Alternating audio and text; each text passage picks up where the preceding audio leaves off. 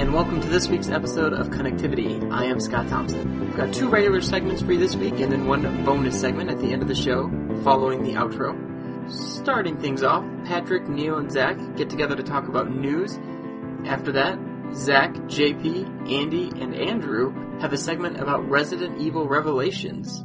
Uh, pretty much just a roundtable discussion of the game as a whole. And after the show, myself, Neil, and Nate talk about Chrono Cross, the infamous sequel to Chrono Trigger. Enjoy. Hi, and welcome to the news here on Connectivity. Except there's not really a lot of news. Um, so I'll just get this out of the way before I even introduce everybody.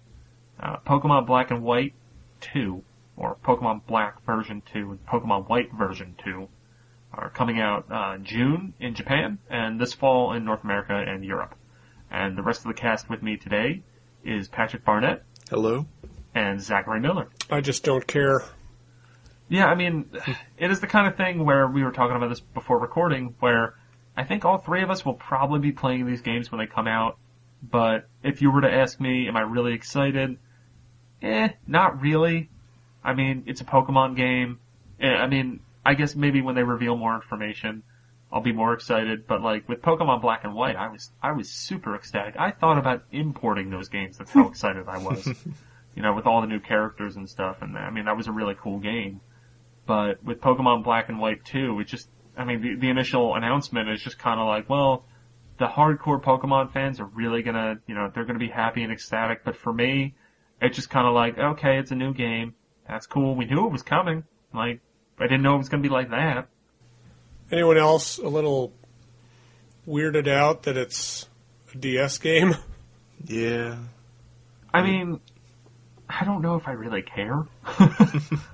Well, Like, it doesn't really- buying- it doesn't affect I mean, me People either. still buy DSs, I know, but a Pokemon on 3DS would sell systems. Yeah, I mean, I mean that's someone. That's really the only thing where I don't understand this. But maybe their logic too is that, um, you know, having it on DS means that people will buy both systems, or if, you know, people that already have a DS will, you know, buy the Pokemon game on DS. But it might also get people to go and buy systems. Uh, I guess that doesn't even make any sense because No. people, if, if they're already into Pokemon, there's They been bought Black and White. there, there, there has been there has been literally three rounds of games out on the DS. But I mean, yeah, I I guess I understand it in that you're appealing to the wide, widest base, but you're not going to be able to use it as a system seller Yeah. unless maybe they'll do something crazy and we'll have that Pokemon Gray game out in like 2013. Mm. I think they would do new Pokemon games before they would release a Pokemon Gray. Yeah. Well, I mean, I I think we'll find that out more once we figure out more of what the sequel is. yeah, it's Um, probably true. yeah. We because we honestly don't really know too much outside of like the legendary Pokemon involved that'll that'll be on the covers.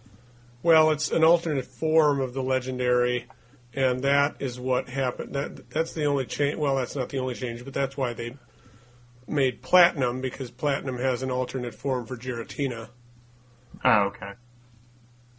Yeah, you you know more than I do. Yeah, But I mean, for me, as someone who, I mean, I know people complain about how oh the DS games are stretched out, but for for me that doesn't really bother me that much. No. Like I played I played Ghost Trick on it, and it did not phase me at all. Um, I mean, I guess on some games it looks worse than others, but like I, you know, I had a little trouble with Elite Beat Agents. I actually played that game as kind of a test subject when I got the 3DS. And, you know, having things be a little bit bigger and a little off kilter was a little difficult, but I mean, I played Mass Attack on that. I played Ghost Trick, and I don't have any complaints with it. But I guess I'm just not that visually picky. Mm-hmm. Yeah, do you guys play DS games on your 3DS at all? I Not played really. Okamiden, and that looked fine in my opinion, but I'm Yeah. probably like you, and it doesn't really bother me that much. I have a DSi Yeah, I mean- for my DS games. Yeah, I mean that's my thing. Is I mean, oh, I, I gave the DSi to my niece, but even still, I, I I'd rather have you know my time logged on the 3DS with the game. I'm I'm into that feature. That's Yeah. fun. Yeah, I mean, I really, I really like seeing just because it's not something that I'm usually aware of how much time I put into a game like Mutant Mudds. I checked the time and I was like, oh my god, I played this game for nine hours. How the hell did that happen? How did that happen? The game's about two hours long. Uh, not for me. I, I don't know how you got through it that fast. Zach. Well, maybe not two hours, but not nine hours. Yeah, I, think, that spent- la- the very last level might have taken an hour. yeah. I mean, m- maybe we just aren't all as expert gamers as you, Zach. Well, I mean, duh. But I mean, I'd just rather play DS games on my 3DS at this point. Yeah. It doesn't really bother me. Well, now that I have that awesome 18 game case, I, uh, if I want to, I can take DS games on trips with me and play them on my 3DS and have them in the same case as my 3DS games. Yeah, I mean, now that I have two of those, I can take double the amount, and, and I have. But I'm at the point where I almost fill up an entire case of those with 3DS games. So, Nice. um, You bastard. yeah. so, so let's get to what we were going to talk about because there's not a lot of news. We we recorded a little late last week, and the only thing that really happened over the weekend was the Pokemon news. So we're going to take this time to do a little bit of a future topic and talk about what games we would like to see direct sequels to. Um, really, the only rules we had lined out is that the game had to be on a Nintendo system. Um, so my my wish that I actually thought up when we were brainstorming for this is really like to see Mirror's Edge 2. That's all I'm going to mention about that is that I'd like to see that happen, EA. Um, but I guess uh, let's start with Patrick. Uh, what what direct sequels would you like to see? Um, I'm going to start with a Wii game, um, Zack and Wiki. I think that it was Zack and Wiki Quest for Barbaros Treasure, or something like that. Something like that. Yeah, Yeah. It, it was. It was like one of the earlier Wii games I had actually gotten, and it was just different from things I had played before because it was like a point and click adventure on the Wii almost. I don't know. Did either of you guys play it? Uh, I actually own it, but I've never popped it in. Oh, I, I'm just, it was one of those things where I realized um, that I don't really care that much for most point and click games. And I mean, I, I didn't really, I like the art style, but the story just seemed kind of flat to me. Oh yeah, the story didn't really matter much at all because most of it, most of the game you just spent doing the puzzles themselves, which some of them were a little tricky and complicated, but overall I thought it was really great. I've heard that's a good, like, girlfriend game. Yeah, I guess it is co-op, yeah. Maybe. Is it? Isn't it a co-op Yeah, in the way is. that Mario Galaxy is co-op yeah, now? I, th- I think it is. I don't remember. Well, I I mean, think it, I- it, it is a game where you point and click, so it makes more sense Yeah. than uh, than having that with you know, something else. Sure. But you still have a character that walks around and picks stuff up, but I don't remember how it handled the co-op. Well, I mean, it was just like I think you could point. I think you could like you know make a note of like, oh, select this. Yeah. Okay. I, I do want to Um, but- pop that in. It looks fun. Yeah. But I think it would work really well on the the Wii U with the screen in your hand to select things pretty quickly. Definitely. Oh, yeah. So maybe that'll happen. I think that was Capcom, so make that happen. Yep. I have the little puzzle on my refrigerator. Nothing. Okay. It came with a puzzle. Oh, I didn't know that. Okay. Anyway, moving Um, on. should I should I go with my next one right away? Do it. All right. Um, Pokemon Pinball. That was released on Game Boy Color a while back, and then there was another Game Boy Advance game, Yep. and uh, I think it would work really well on the DS because there's all these recent DS uh, pinball games, and Yeah, and if you Um, think about it, because wasn't the second one Ruby Sapphire? Yep. yeah, it was Ruby Sapphire, so it's been May- um, two well- generations. Yeah, well, uh, like the first one, did that just have red and blue? It was Or just red and both blue, them? yeah. Yeah, so you know every two generations, and right now we are in the, the second generation since Ruby Sapphire. So I'd love it. maybe that would be cool. I would, I would definitely play that. I, I play the Game Boy Advance ones all the time. They're really fun, or it's really fun. Yeah, and that's get basically Fuse to do it. Although Fuse doesn't exist anymore, do they? Yeah, that is unfortunate, but there are a lot of other good pinball companies out Sure. there. Whoever did uh, that pinball game that you're always telling me to get, Patrick. Uh, that's- Zen Studios, Zen and Pinball. there's also um, the guys making the pinball arcade. Um, yeah, oh, oh! I that- that wanted arcade- to. I wanted to tell this to Patrick. Uh, Patrick, I turned on uh, Pushmo with the intent to play it for a long time last night. How far did you get? Got stuck on a puzzle in level two. Said screw this noise and went back to Resident Evil. You can get through mutant mudds in two hours, but you can't get past level two of Pushmo. That that is where I trump you, Miller. It's a surprisingly difficult puzzle, and it makes me crazy, but I don't want to do a fact because it's a level 2 puzzle, and how stupid am I? uh, what's next? What, what else we got here? Oh, that's all you've got. That's all I. have. All right, Yes. so I'll, I'll move on to my gargantuan list. Your list is huge. Yeah, I know. You know what I they mean, say about guys with huge lists. Uh, small brains. I don't know. Sure. Um, uh, my first one is is a game series that is near and dear to my heart, um, and most Westerners or people who aspire to be great southpaw pitchers in the Pacific Northwest. That is Star Tropics Three. Um, were the first two games on NES, Star Tropics One and Star Tropics Two: Zoda's Revenge. Um, they were kind of Zelda clones in a sense, and they were basically unique in that they were made to appeal to the Western market. Right. Um, and I, I, I really, really dug those games. Um, they had, you know, a really quirky story, quirky characters. Um, the first one to me is a much purer experience. The second one kind of goes a little off the beaten path, but the, the second one is kind of this, like time traveling game where like you go to different time periods, but it, it doesn't really make any sense. Like Cleopatra really wants to eat pizza, and a- according to that game, Sherlock Holmes is a historically accurate person because when you go to that era, it's like I like Sherlock Holmes is here. I was like, I thought I was going through time, not fictional worlds. um, Now, the, the, aren't those uh, aren't Star Tropics kind of there's kind of the Zelda games, right?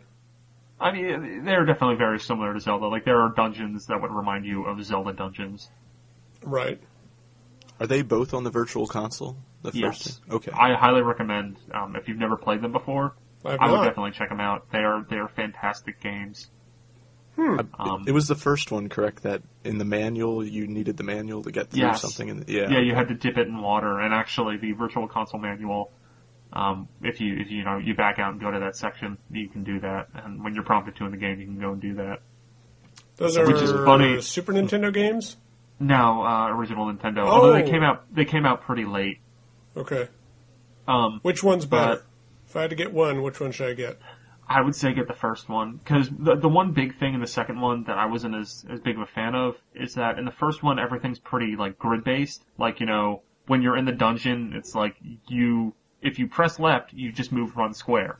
And if you hold left, then you go to different squares, and it's like you know each thing is is a grid. In the second one, they made it so like you have more free movement. And it makes it a little more tougher to control, and you'll get hit when you think that you're not going to get hit. It's not like game breaking or anything, but uh, it, like I think the first one is a pure experience. I would recommend that if you if you've never played the series before to start there, and if you really dig it, then move on to the second one. Yeah. And not that the story is super important, but you will. I mean, not not a lot will make sense in the story in Star Tropics 2. Not that it really does in general, but if you play through the first one, everything will make a lot more sense. Okay. Well, I've got some Reggies to burn. I may as well get that. Yeah, uh, 500 points, man. And if you like it, then you can get the second one. Ah. And then you can, and then you can join me, and you'll be like, "Where's the third? Which is honestly, I don't think it'll ever happen. But if if I could, I would want that to happen. They're Yes. doing it with Kid Icarus. Yeah. Um, It only now, took 20 years. the the next game on my list is Buck Bumble Two. Yeah. Um, some people might have heard. I believe there was an earlier episode of this show. Maybe it was newscast. I, I think it was connectivity, where I where I hummed the hummed the song, the the theme song to this game, which is epically awesome. Um, Buck Bumble 2 was a like an air combat game, actually made by Argonaut Software, which are the same guys who worked on Star Fox. yeah. So, yeah, um, I mean, it's got a decent pedigree behind it. It was a pretty neat game. Um, and I mean, it's basically like it, it is an air combat game where you're a bee, and the bee has guns, and you fight other bees and stuff. Um, it was published by Ubisoft, so maybe we could see that come back. Put it in the hands of Q Games or something. I'd really dig that. There you go. Why not? Um, the next one on my list is Mystical Ninja starring Goemon 2, which I would like to uh, highlight the fact that I would like to see a direct sequel to the first Nintendo 64 game, not the second one, which is Goemon's Great Adventure, which is a fun 2D game, but I kind of like, you know, Mystical Ninja. I thought Mystical Ninja 1's, or not one, but the earlier N64 game had a more interesting environment and story and characters. And also, while the gameplay was a little janky, it was basically a Mario 64 clone. But, yeah, I mean, it was a, it was a fun game. Sure. Um, and I would like to see that. I believe the Goemon games, there was a release on DS. He was in like Konami Crazy Racers and stuff, but I don't think they've been doing anything with the series lately, so bring it back, Konami. Um, next game on the list, um, uh, House of the Dead Overkill 2, which um, I've actually talked to people from Headstrong Games. They want this to happen too. I just don't think Sega has greenlit it. Hopefully that PS3 port sold really well, which it probably didn't Oh. and then we'll see a sequel very soon if it did sell well enough. Um, but I, I adore that game. Uh, Zach, I believe you've played it, right? Uh, House of the Dead? Yeah, hell yeah. I, I Yeah. in fact, uh, I intend to get the HD version someday when the price drops like a brick. Yeah. If I ever find a move real cheap, I will get a move and then buy House of the Dead Overkill and See, probably I- no other move games. I have access to a move. My brother never uses his, so I just borrow it. Um, that's how I got through ha- um, Dead Space again. Uh, Yeah. Whatever it's called. Um, Extraction. extraction. And uh, so, you know, if I if I see House of the Dead Overkill for like twenty bucks, done deal. now, Patrick, have you ever played the game? No, I haven't. You should totally play it. You, It's you said there's a PS3 version? yeah, yeah. If, if you have move, because it's a Oh. light gun game. Okay. Um, the the Wii version is probably dirt cheap at this point, Oh, and yeah. I highly recommend it. It's it's hysterical. It's a lot of fun. It's got great music. It's probably um, my favorite Nintendo game on Wii. Period. Uh, Neil, follow me along with this. You ready? Yeah. Agent G, he will rip your motherfucking balls off. No, no, dude. It's uh Washington's the guy who does that. No, no, that's G. Oh, no. That's in yeah. the game. Yeah. Yeah, I mean, it's, it's, it's got this grindhouse style. I believe it held the record for most obscenities at a game and the Mafia 2 beat it. But I think someone from Headstrong made a comment, it's like, well, Mafia 2 is four times the dialogue of us. Of course they beat us. Um, like, it's, I mean, it's, it is really messed up. Like, the ending of that game is off the wall. So wrong. And, and really, really funny. Um, but, uh, the next game is probably my, my, my second or third favorite third party non-Tendo game on Wii, and that is Mushroom Men. I would love to see a direct sequel to that. Unfortunately, uh, I don't really know what state Redfly Studio is at this point, but that was part of the whole Gamecock South Peak debacle. yeah, yeah, cock. But, uh, for, the, for those who don't know, there was this, you know, this kind of like brash young, or maybe not young, I don't know, this brash young publishing outfit, Gamecock Media Group, that, you know, they were all about basically giving the ownership of the IPs to developers and kind of work more with them and involve the developers more in, you know, self-marketing and getting the, the word out on their game out there together. And really, uh, this great, this great ideal that unfortunately didn't work. Um, there's a really, there's a couple really good interviews on One Up, um, with the guys from Gamecock, and I think there's, there's a couple on Gama Sutra too, that, uh, from, from a couple of years ago when they were just forming, kind of explaining what they were about now. And there's like, you know, a retrospective explaining how it failed.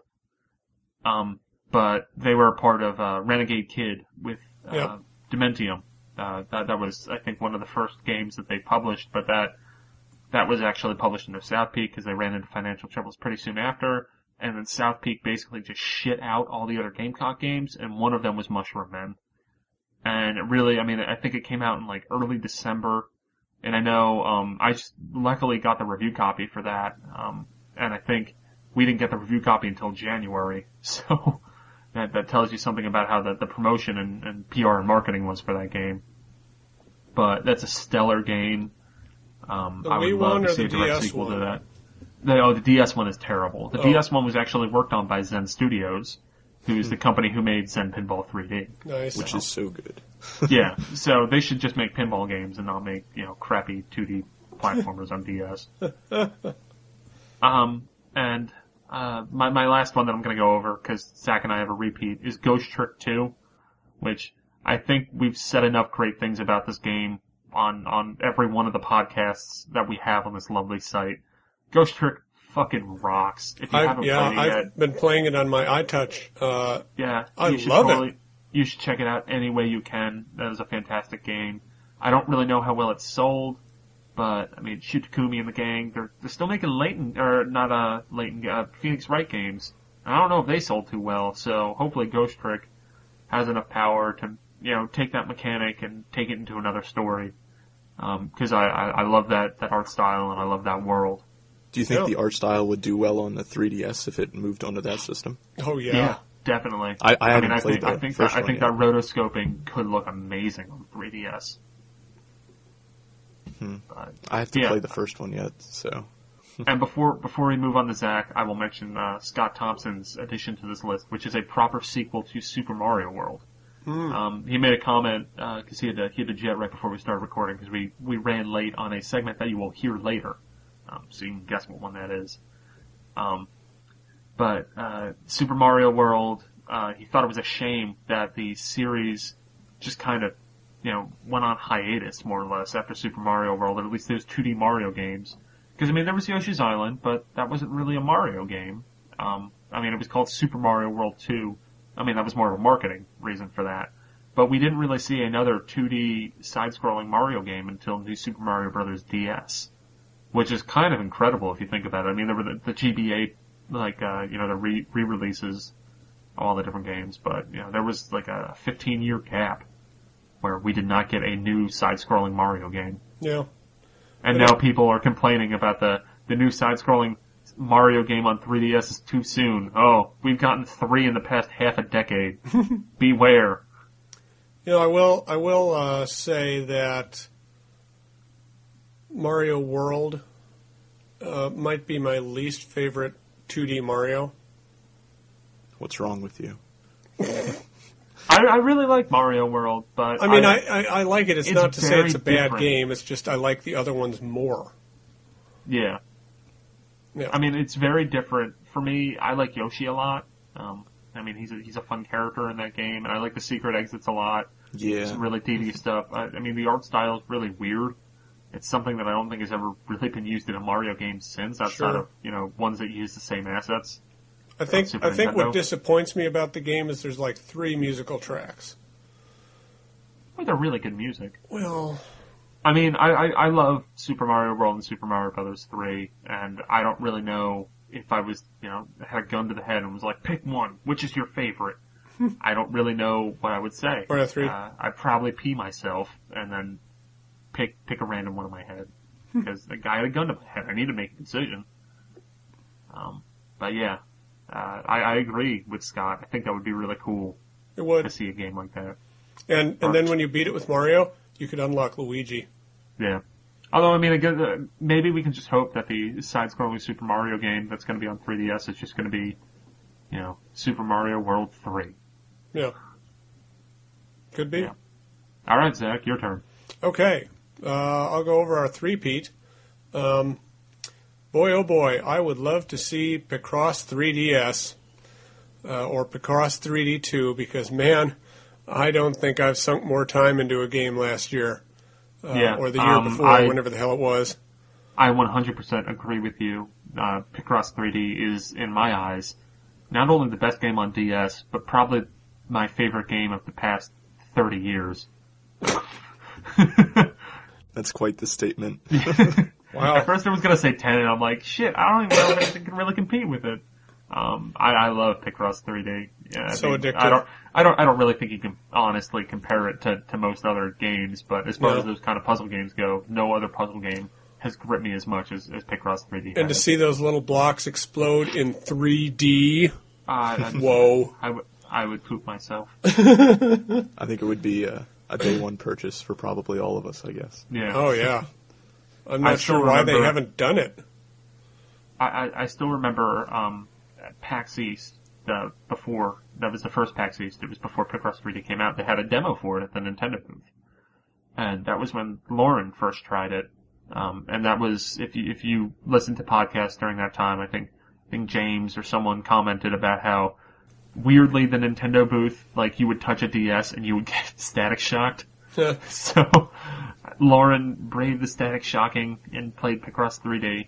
I don't know if it quite gripped her then. I, I played the demo too. I don't really get it, But then we, we demoed it at Nintendo probably, you know, two, three weeks before it came out.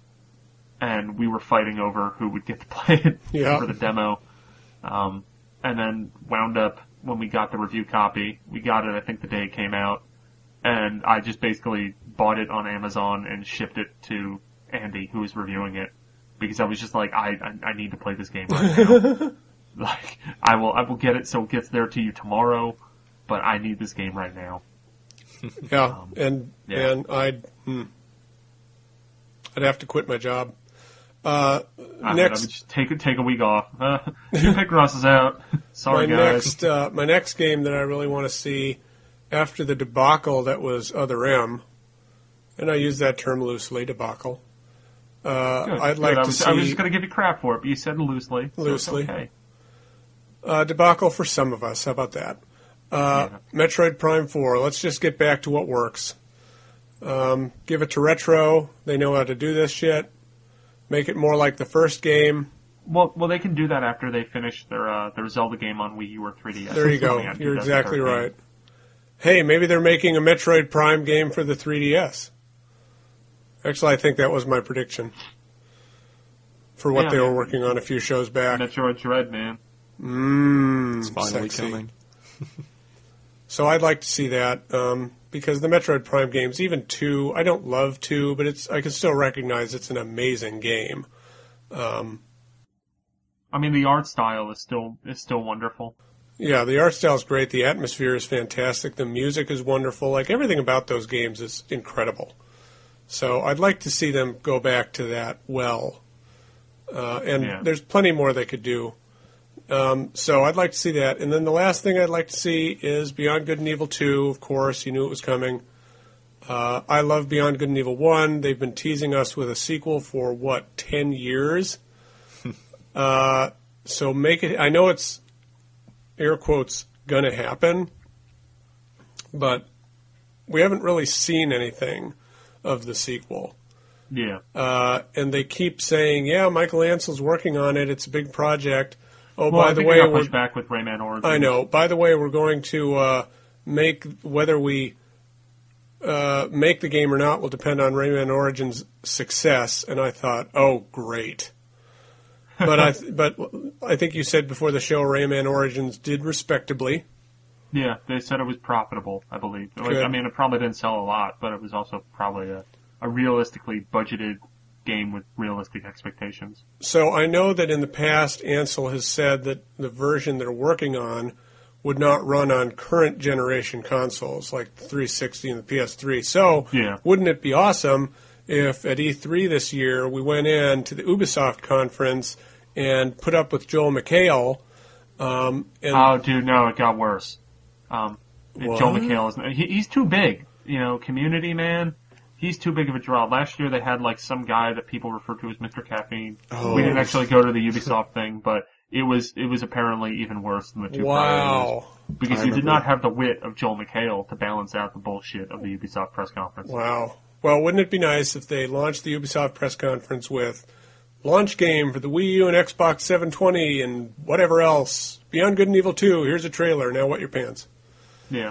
I mean, uh, in all honesty, I don't really think that's that far off. Although I don't think it would be out this year. No, Um, I think it, I think it would be a, a 2013 game at the earliest, and it would probably be delayed after that. you're probably right. because also, I mean, thinking from Ubisoft's perspective, they already have uh, Killer Freaks from Outer Space, which is probably going to be their their marquee Wii U launch Yeah. And Beyond Good and with- Evil. Beyond Good and uh, Evil got delayed a lot. The first one got delayed a lot. A- a- as well as probably a port of a Rayman game, um, Asphalt 3D Wii U. Oh, what- what Excellent. games? A Ghost Recon game. Battle oh, of the no, Giant Dinosaurs Wii U. I, I said that as a joke, but legitimately, there was also a Ghost Recon game. Yeah, shown there was. for Wii U.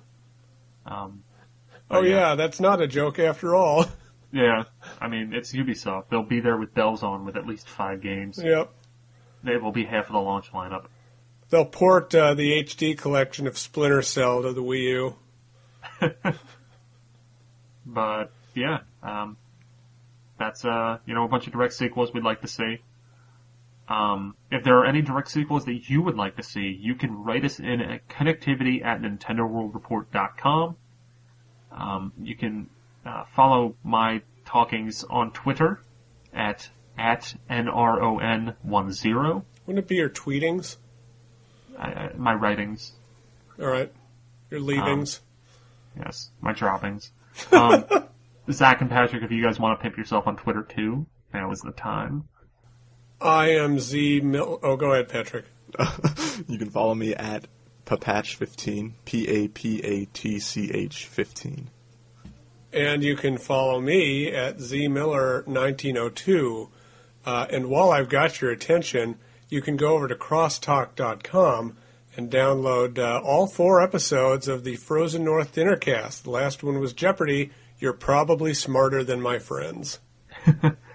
Um, and uh, just just to remind you guys, we will have a PAX East panel. Um, unfortunately, uh, Patrick and Zach won't be there. They will be there in spirit because they will have helped make the questions. Um, uh, 10 a.m. on Friday, April 6th, which I actually, it dawned on me, uh, our panel is on the day that Xenoblade comes out in North America. So that's fun. Um, we'll have to have a Xenoblade category, guys. Um, oh, hell. we will get someone who has played the game to uh, to comment on that. Try but anyway, questions. um, but yes, uh, Friday, April sixth at 10 a.m. is the first day at PAX, and immediately after the show opens. So come and see us then. If you want to be a contestant, uh, you can you can email us at connectivity at nintendoworldreport.com.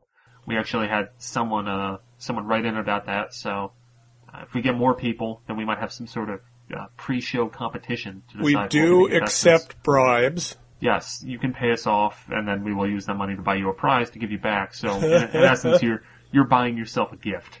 So, but um, yeah, uh, we're really excited for the for the panel. Also, Radio Free Nintendo is having their third panel, which they are affectionately dubbing, uh, you know, Radio Free Nintendo, the panel Tridux Tridux Edition. Um, and that is at 11:30 a.m. on the Saturday, April 7th, um, in the same theater. We're both in the Arachnid Theater, and by the time you hear this, you should be able to see the entire schedule up on uh, on PAX East. So you'll see, you know, we're not lying to you. We are legitimately having a panel at PAX East. That's that's when shit will become real. When I go to the PAX East website, it's like, hey, remember when I looked at this when I wanted to go to PAX Prime, and I was like, oh man, it'd be cool to have a panel. Like that'll that'll be trippy. um, but anyway, that's uh that's about the show. Yep. And yeah, Zach, uh, are you gonna watch Justice League Doom? It came out today. I know it came out today. It's on my queue. I'm uh, I'm pretty excited about it, although the villain roster looks kind of weak sauce. Yeah, I mean, and they have like Cyborg in it for some reason. Yeah. Well, maybe they have Cyborg in it because he's one of the Justice League members in the new 52, which is stupid. Oh, um, what was I gonna say? But I actually I got the I got the Blu-ray. It was on sale at Best Buy, so so I went and picked it up because I, I religiously it's probably like the only DVDs and stuff I buy at this point are the DCAU things. Did you get Unless- the Did you get a little Flash figure with it? Um, no, I was actually because I'm a Reward Zone member, and they sent out Oh. an email saying about how, like, oh, if you bought it with your Reward Zone, you could get the Flash for free. But other than like, I got it for 15 bucks, Whew. and they had there it was 20 bucks with the Flash figure. And I think if I if I showed that I was a Reward Zone member, I could have gotten the Flash figure, but I, I, I got suckered into one of those things a couple of years ago with like a Green Lantern figure, and I he's just rotting somewhere Oh, I see. in a yeah. box at my parents, so I, I'm not really too torn up. Yeah, I've got that Chris Redfield little figurine that came with uh, Resident Evil 5 Special Edition, and it instantly broke. But, Instantly. yeah, So I'm Um, not a big fan of those tiny little when things. when we both watch Justice League Doom, uh, we should we should do a segment on that. If Oh, you, we if should. you want to see us do a segment on Justice League Doom, please write in to connectivity at NintendoWorldReport.com. um, You should just write into connectivity at Yeah. Nintendo World. Actually, Before Neil, you might do like that. Jeopardy episode. One of the categories is the DCU. that that's where we got on on the subject list. Oh, nice. Because you mentioned Frozen North and or Frozen North Dinnercast, and actually when you mentioned it this time, I was like, oh yeah, the new DCAU thing's out today. Unless Well, I hope- can go on a 10 minute sidetrack. At Yeah. least, I hope, it, as long as it's better than year one. Yeah, that's I mean that's pretty much the barometer. But Yeah. we should really end this now. All right. Um, I hope people are accepting of my, at, at least at this point, it was a purposeful DCAU transition. I'm sorry, everybody. Uh, enjoy the rest of the show, where we talk about significantly less DC animated universe stuff. Bye. Bye.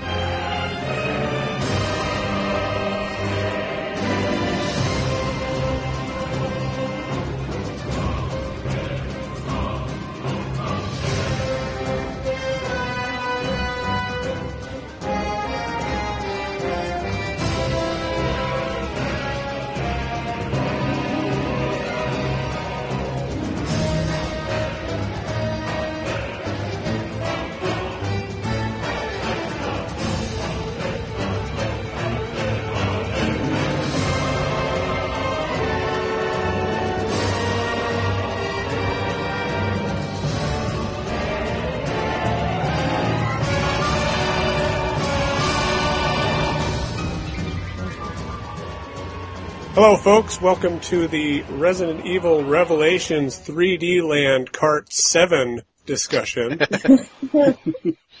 uh, with me today is uh, uh, JP Corbin. How you doing, everybody? Uh, We've got Andrew Brown Howdy. and special guest host Andy Goergen. special guest host. No, that's your job. I'm the special guest guest. Also, it took everything I had in my in my being to not respond when you said Andrew Brown. this is the, I think this is the first podcast that I've done with you, Andrew. Oh yes, likewise. Uh, Or I don't be- think I've been with any of the other guys here today, so Oh, excellent. We need to have a new podcast. We have to, like, for the other people, we need to have the James cast. We need to get all the Jameses. All the. Jameses. aren't there like five of them? There's at least three. Yeah, Yeah, I, I know there used Jones, to be Dawson, Charlton. Anyway, Resident Evil. Anyway, Resident Evil Revelations came out, well, what, a month ago? something like Er- that. Yeah, Yeah. it came out on uh, 8th of February, so just just a little under a month ago. A little under a month, and we've all been playing it. And, Absolutely. uh, and what do you guys think?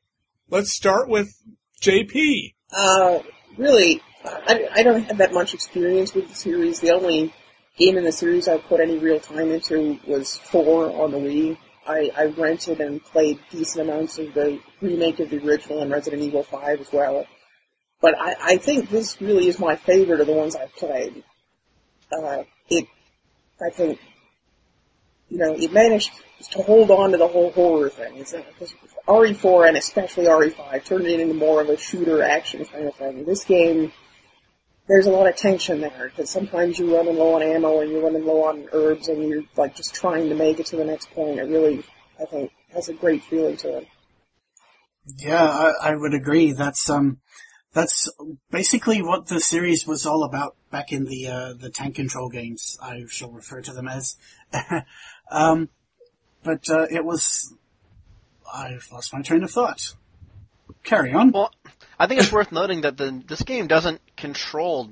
In fact, RE4 as well. They don't really control that differently than classic No. Resident Evil. The difference is that The now, well, no, the difference is the camera because Yeah, in the the, early camera's Resident Evil the games there was a there was a fixed camera, so it was meant to be sort of a cinematic angle, and then your character would always move. You always pushed up to move. But that was always a different direction on the screen because forward Right. meant different things depending on where you were facing and against the camera. So the, the controls really haven't changed. It's the camera that's changed, and of course the aiming is, is considerably different as well. I'll agree Well, with I, that. I think, that, I mean, if you're playing with the Circle Pad Pro, it does, it has changed. And I guess if you're playing with the, you know, if you're playing with the normal thing, then sure. But if you're playing with the Circle Pad Pro, it controls like a normal, like third-person shooter. It controls like RE4 or RE5. I really prefer not using the Circle Pad Pro Which on I've, this. I've Me seen too. you say that. I've seen you say that, and I would like to hear your argument for that because I I have played it both ways, and I much prefer the Circle Pad Pro. It just feels slower, a little clunkier, and um, when you go into uh, when you go into aiming mode, into first person mode, it always seems like the camera is facing somewhere else. Like I'm looking at the floor, I'm looking at the ceiling. It doesn't default to like right in front of me. And the uh, the moving of the aiming is a lot heavier. I've noticed as well. Right. Even if you turn the sensibility up, it's uh, it's very clunky. And I was hoping that the shoulder buttons would do more useful things, like give me a quick turn on one of the shoulders. Yeah, is there a quick turn? Because I don't even. I, it's um, it's down plus B. Yeah, okay. It, it's been consistent through the series, but uh, Yeah, I, I didn't even know that there was one. So ah, It's helpful in raid mode. it took me it took me forever to figure out you could switch to the scanning thing with the D-pad. I think that's the only way you can do it. No, you can use the touchscreen, and that's how I was Oh, doing it that's for a true, yeah. while. And I, Yeah. I didn't realize there was a way to do it like that. 'cause it works. I didn't use the touchscreen in this game at all unless I absolutely had to. Well, for the map and stuff, you want to look Yeah, at the then- more detailed map. And Oh, I didn't find the map particularly helpful, to be honest.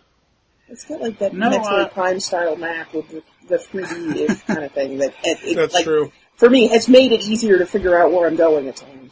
That's true. uh, for yeah, just roughly to get a general idea of oh, I need to go in that general direction. But uh, the fact that it doesn't show where you are in the room at the time and right. uh, what direction you're facing, etc. Unlike the the Metroid Prime ones, which were actually Well, the, the one that's normally on the touchscreen shows you that, but the, the 3D Yeah. one doesn't. Right, right. So you right. have to kind of switch between them if you really want to get it, which I guess is kind of clunky. Yeah, The game the game does kind of turn you around sometimes. That I didn't really love that until I became more familiar with the layout of the ship. sure. Uh, I got turned around quite a bit. oh, See, I actually thought the um, I thought the game um, it felt very much like a hybrid of the classic Resident Evil versus the the, the new shooter style Resident Evil that debuted with four and, and really hit the hit the scene majorly with five. But you, you know, I, or you could say hit the fan with five. yeah, I think the I think generally I much prefer the atmospheric Resident Evil, which is like the remake of the the, the remake of the first one is my favorite in the entire series, uh, beating out four fairly handily, uh, and I liked two quite a bit as well. And Code Veronica actually I really liked as well. Um, I didn't really like the the direction they went with four and five because I just didn't want I didn't want a shooter like there's already shooters out there. I wanted a I wanted survival horror and they basically took it away from me. Um, which isn't to say I did. I- well, It doesn't say I didn't enjoy four. I just it wasn't the game that I wanted. It's a different kind of game. Right, exactly. It's a very, it's an excellent game, but it's not really the same kind of game as the, the ones that came before it. So I was a little hesitant coming into Revelations, even though people have been saying that it had sort of a classic Resident Evil feel to it, even though it had the like the the gameplay really of four and five. Um, But it's got the actu- atmosphere. It does have the atmosphere, but what I found is that I actually kind of really enjoy the actiony the actiony bits of, of Revelations more than I enjoyed them in four and five, and I think part of that's just because on the handheld I don't I don't get the atmosphere. Like I, I could play it in a dark room with headphones, but I'm not. I'm playing it while my wife watches Gossip Girl. Uh, so I'm playing it with the sound off or very low. So the atmosphere doesn't. It's not really a thing. This may as well not even be a Resident Evil game. To me, it's just like a pretty fun action game, and I'm, I'm kind of liking it. In fact, that's one of the reasons I think I like raid mode more than the campaign, is because I don't have to worry about dealing with the atmosphere at all. It's just action, and I kind of like that better. Yeah. I have not played it with headphones. I'll play it with the sound on most of the time because I, I just am afraid that I'll just, like, there'll be a noise indicating something's, like, sneaking up on me or something. I don't want to miss out on that, but, you know, I'll have something else going. I'll have all the lights on. I'll have ESPN on the back, on the background. I've like, always I'm been I've always been a big advocate of like when you play a Resident Evil game or any survival horror game really, you turn the lights out, you you make sure you're the only person in the room or the or at least the other person in the room is also like really into it and you turn the volume way up and you just immerse yourself. I played Silent Hill 2 that way and it scared the shit out of me. The game is so Um, good. Oh and, yeah. the, and, and the the remake as well, the RE remake. I played the same way. I played the RE remake largely in, in like three sittings, like over the course of a weekend. It was Now awesome. I played I played Revelations with the uh, cool headphones in a hat that came with the review copy, oh, nice. and it sounds really phenomenal uh, with headphones on. I bet. Really, really spooky stuff. Damn, I want that.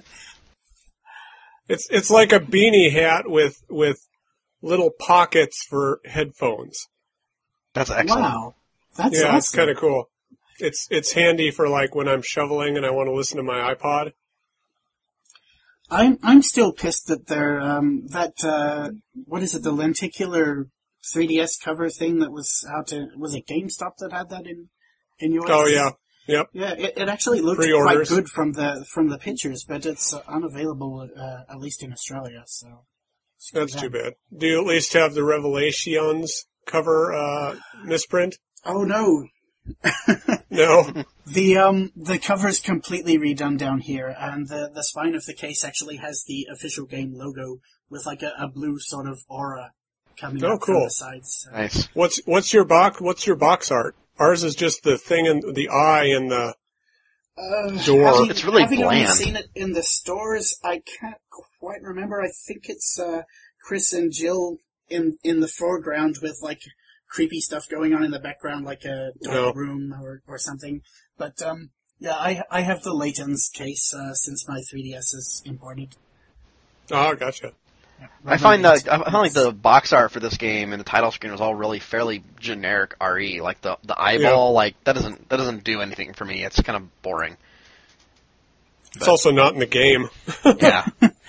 Yeah, no kidding. I, I, I kept looking out for the box with the goo inside, the, the eyeball goo. But, oh well. Yeah. Um. Uh, let's let's talk about um. What do you guys? I know JP, you're not too far into it. What do you guys think of the enem- the creature design? boring. Yeah, I think it's kind of dull too. I don't mean to Yeah. spoil you, but there's not a single enemy in the game that doesn't feel like a permutation of the last one that you fought. Well, what about the what about the lance and shield dudes? They're kind of cool, sort Yeah, of. I guess that might be the that, that might be the uh, sole exception. Those guys are kind of neat. Yeah, I I'll disagree with all of you there. I actually quite like the the return to the sort of zombified type creatures, uh, particularly the slug things on the beach. Those are just so bizarre. They were uh, oh, the yeah, uh, was it Piles of mission meat. one, two, or something? yeah, uh, one with two. the creepy mouth things underneath, and I was like, this is sort of unlike anything we've seen in the series so far, and and this is just a, a new direction. It's grotesque and disgusting, and and there's a, a segment towards the end of the game where you're uh, against a lot of them at once, and I found that to be one of the actual scariest moments of the actual game because there's just these alien things everywhere. You mean when you're swimming around? Yes. Yeah, that part kind of was hard. Yeah, I I guess I kind of like the classic RE enemy design. I mean, the zombies are always great, but one of the good things about the zombies was they looked like they had been people before. Like there was a very clear Yeah. resemblance that this was a person, and then it became a monster. And you still had that in RE4, especially because they were they were closer to people than they were monsters. It's Now- a little bit in this game, though. Not A little bit. I think I mean, Rachel might be the only one who Yeah, looks- guess still Rachel- looks a little human. Okay. Rachel, I guess that's that's. Yeah, and then I there's- just fought that boss battle, so I'm saying that's Wasn't that an awesome fight? that was a pretty awesome fight. And then there's the one where like I think the there's like a SOS Ah, radio in the stag background. dead, yeah. Yeah. Oh, I hate the Scagdead. It's my least, As- not my least favorite enemy design. Just I hate fighting Scagdeads. Yeah. So I guess there there's a little bit of it, I guess. It's really an asshole to fight against, uh, especially with the whole instant kill thing. It's sort of like the chainsaw enemy from the last few games, I guess. Yeah, Um, I do like that they retain some speech in this game. I mean, it, it's not like the, the Las Plagas in the way that they can communicate. It's, I, I'm not even entirely sure that they know what they're saying. They just spout out words that the, I, it is, you could assume the human knew before it died, like, uh, And the- if you the- sorry, yeah. It was just saying, it, like that can get really creepy if you're playing with the sound on. Like, like in the part I played so far, when you're when you're trying to go get the uh, the key to the communications room, and you you have to fight the zombified version of the, the, the communications officer, and it's like the Mayday, and that that's that is Yeah. creepy as hell. and there's a time I don't know if you guys have seen it, but it happened to me when you knock him down um, for a melee attack. Some one time he said to me, "No, wait, I'm still human. Yeah, please stop. I'm Please stop. That was messed up." I was like, "That's Oh, wow. creepy, but cool." If you're human, uh, put down your chainsaw arm and talk to me. I'll be over here. I'll give you a minute. But but most of the most of the enemies I felt like like the just common zombified enemies they you know some of them were cool but they all like they're you you fight a billion of them in the game yeah. Yeah. um, and then the wolves I'm just so sick of zombified wolf dogs in Resident Evil And the hunters, we've seen hunters before, and the and the new hunters are They stupid. look exactly the same as they always and they're they're gray and they're they're stupid. they're predator camo. It's stupid. And they um they die ridiculously easy compared to in previous games as well. Just uh, That's true. Although this is the first this is the first uh, action uh, Resident Evil where we fought hunters. This is true. Yeah. So maybe maybe if Jill had a big ass shotgun and a bunch of perks loaded up on it, she could have killed him in one hit in the remake too. Yeah. The final boss is pretty cool. I'll give you that. yeah. That was an inter- that was an interesting fight. I liked I liked the final environment more than the final boss, to be perfectly honest. Oh yeah. The final environment was really neat. Me too, actually, but um, it, it did introduce a, a few aspects that uh, we've seen in other games that Resident Evil haven't done before, like the the, the multiple enemies, and one of them's real, and and, and all Yeah. that. I mean, it's been done in Zelda a million times, but uh, Yeah. this is definitely something we haven't seen. Sure. Um, Swimming's new. Swimming's kind of it's not as bad as it could have been. I didn't still realize until good. very late. I didn't know until very late in the game that I could hit, I could tap the B button to move faster. Oh, So it I was think very it's like tedious the third for a time while you're there. swimming. Oh, by the way, do this and you'll go faster. Oh, gee, thanks. Yeah, no I kidding. really needed that before. Um, but uh, I found that the uh, the axis would. Uh, I was expecting the axis to be inverted while swimming, so I would constantly push them. oh, Oh yeah, I'd I'm sitting like, here. slamming into the ceiling, and oh wait, no, that's not the way I want to go. Uh, what are yeah, you same doing, with Jill? me. Yeah. One of the things that kind of bugged me as I as I was playing it, um, and I, I don't want to get too heavy on the on the sto- on the story because I know JP hasn't finished it yet. But at at this point, how far removed are we from the Resident Evil games that I've already played and know and love? Like this has nothing to do with anything else that's ever happened in the series, as far as I can No. tell. It just seems Yeah, but but the produ- the game's producer was saying before the game launched, we should have just called this Resident Evil Six. Except they're making Resident Evil 6. They are coming making out this fall, so that's clearly not what they Code Veronica was a spin-off too, and Code Veronica was tied pretty neatly into the the series. Oh yeah, It was actually pretty directly a sequel to the games that had come before it. This game feels like, aside from the fact that it's Chris and Jill, and there's a very brief passing mention of Umbrella, there's nothing that ties it to the previous Resident Evil games at all. and Maybe it doesn't hunters set up it doesn't set up the backstory of Resident Evil Five, which disappointed me. Um, yeah, I, uh, having played every game in the series, I, I've even gone significantly into the Game Boy Color title. I'm, Gaiden, yes, I, I'm not ashamed to say that. It, it was actually quite good. It, it maintains some of the original game's feel with the scrounging for ammo and, and barely surviving from one room to the next and such, but, um, I've always wanted to play that. yes, yes, it was. it, uh, I think it starred Barry. Yes, it did. Yes. It's a bad sign right off the bat. Barry is your protagonist. Like I Barry don't know. his I was giant handguns. when I was playing it, I just kept waiting for there to be some sort of tie, like, oh my god, it turns out Rachel was actually Claire, or something like. I just kept waiting for something to tie back into the series, and at the end, there was all this intrigue and and twists and turns, and none of it mattered to me because the only characters I even kind of care about are Chris and Jill, and I don't really even care about them. Aww. I Yeah. wanted Wesker's name to pop up at some Yeah, point. like- No. I was Yeah. actually expecting him to show up in the game. Um, if I'm not mistaken, wasn't We just Wesker ruined the, it for you, JP. wasn't Wesker the primary antagonist of the entire franchise until four? yes. Pretty much. Was he in four? He was kind of a background antagonist until uh, until five, really. Okay. Is he in five? I haven't played five. Oh yeah, Oh, yeah. He's Okay. he's a huge part of five. Okay, that's good. We should play that online, Andy. Well, I don't have the PS3 version. and Ah, damn it, that nobody got. does. I've got the window games for Windows Live slash Oh, yeah. Steam version. Oh. One day I'd like to pick it up for some system that I can play it with. I mean, I played with Nathan for a little bit on on Windows, but it was Right. just a pain in the ass to play it on Windows. Um, they should just port it to 3DS.